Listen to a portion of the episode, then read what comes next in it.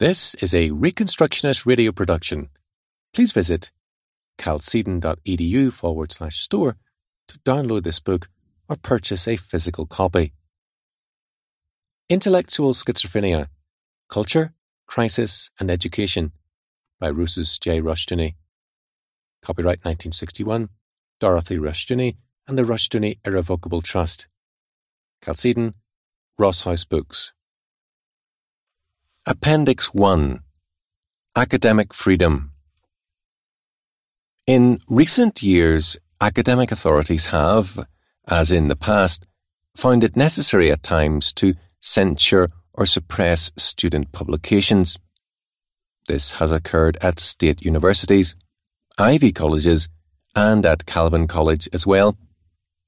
In each instance, some students, and occasionally a faculty member, have raised the cry of peril to academic freedom. The same protest has been raised when faculty members have been dismissed as communists. The whole controversy, in all its facets and instances, reveals an appalling ignorance of the meaning of freedom, a fact which is all the more unhappy when it occurs on a Christian college campus. For the true understanding of freedom is basically theological and the fabric of liberty is progressively weakened as our culture loses its theological foundation. The kind of freedom commonly claimed by men in our day is not the freedom of the creature, but the freedom of would be gods. Properly speaking, God alone is free and beyond responsibility to anything or anyone other than himself.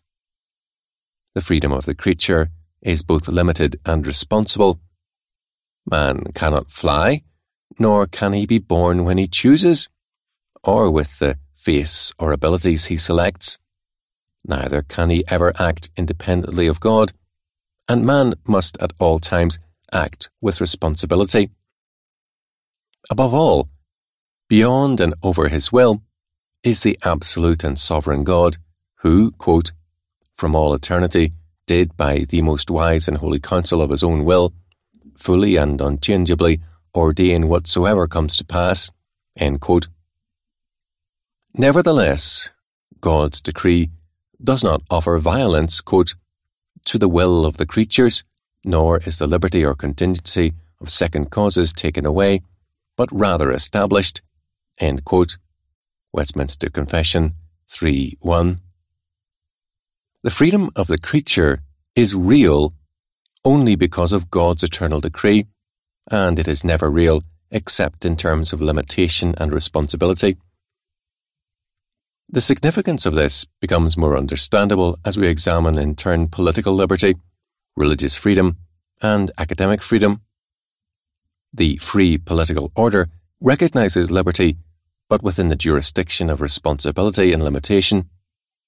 Unlimited freedom, as in the Greek city states, becomes tyranny, wherein any group can enslave another or legislate at will because it has the capacity and liberty to do so.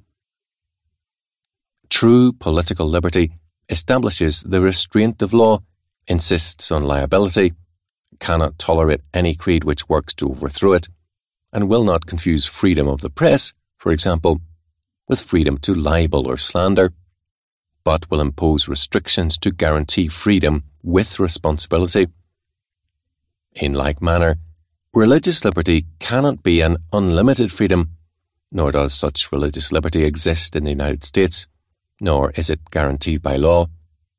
There is no freedom granted to religious cults to indulge in such practices as infanticide, polygamy, human sacrifice, sexual rites, the burning of heretics, or other practices in various religions. When, in the last century, the Mormon polygamists attempted to justify their multiple marriages on the constitutional ground of religious freedom. The Supreme Court was quick to point out that such unlimited freedom was an impossibility.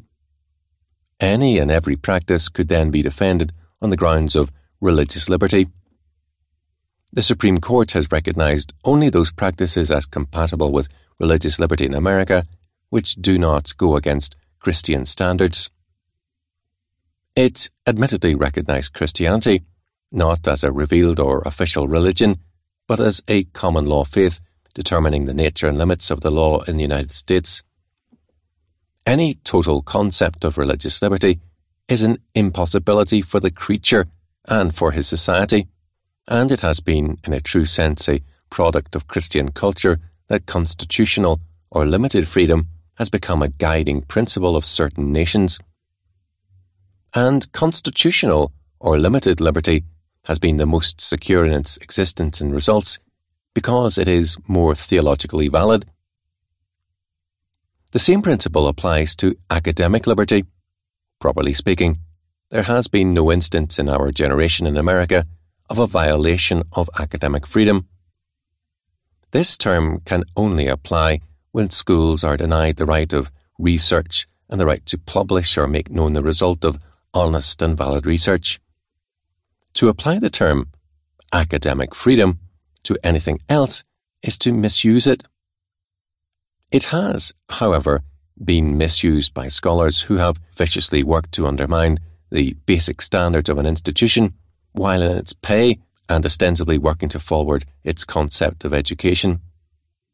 Academic freedom cannot be used to justify the teaching of communism in a state institution dedicated to the welfare of the free political order, nor can it be used to justify or defend the teaching of Buddhism or modernism in a Christian college.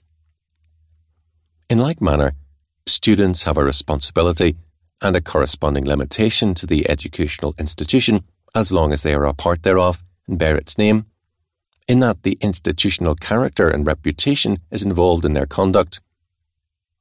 Admittedly, this limitation can be abused, but the actual fact is that most institutions, including Christian colleges, have leaned over backwards to show respect to the expression of the students, even when it has been a source of serious trouble to them.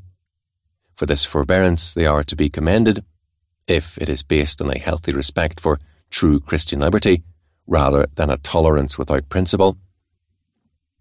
When the students of Calvin College, through the Chimes, protest the withdrawal of the literary review in the name of academic freedom, they show a singular ignorance of the meaning of creaturely liberty and irresponsibility as well. An honest but still kindly verdict on the literary review would be that literary review would be that it is almost consistently poor and immature writing which is secular in spirit.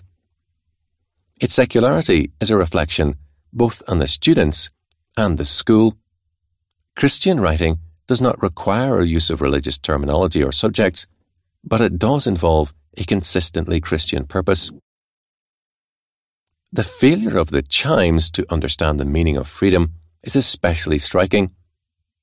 In a Calvinist institution of all places, the exercise of freedom should be seen in terms of the responsibility and limitations of the creature under God, rather than a rebellious son of Adam seeking to be God and denouncing all of God's and man's just requirements of him. This lack of understanding is a theological failure that reflects on both the students and the faculty and requires challenging the Reconstructionist Radio Podcast Network brings to you a complete lineup of podcasts where you will hear practical and tactical theology. Our desire is not simply that you consume our shows, but that you also live out your faith in every area of life. We can talk all day long about these things, but if we fail to put them into practice, then we fail as ambassadors of Jesus Christ our King. Subscribe now to your favorite Reconstructionist Radio Podcast Network shows or you can subscribe to the Reconstructionist Radio Master Feed, where all of the content we produce, including the audiobooks and audio articles, will pop up as soon as they are available. And don't forget to visit ReconstructionistRadio.com to volunteer as a narrator or to partner with this ministry financially. May the Holy Spirit stir you into action for Christ and His kingdom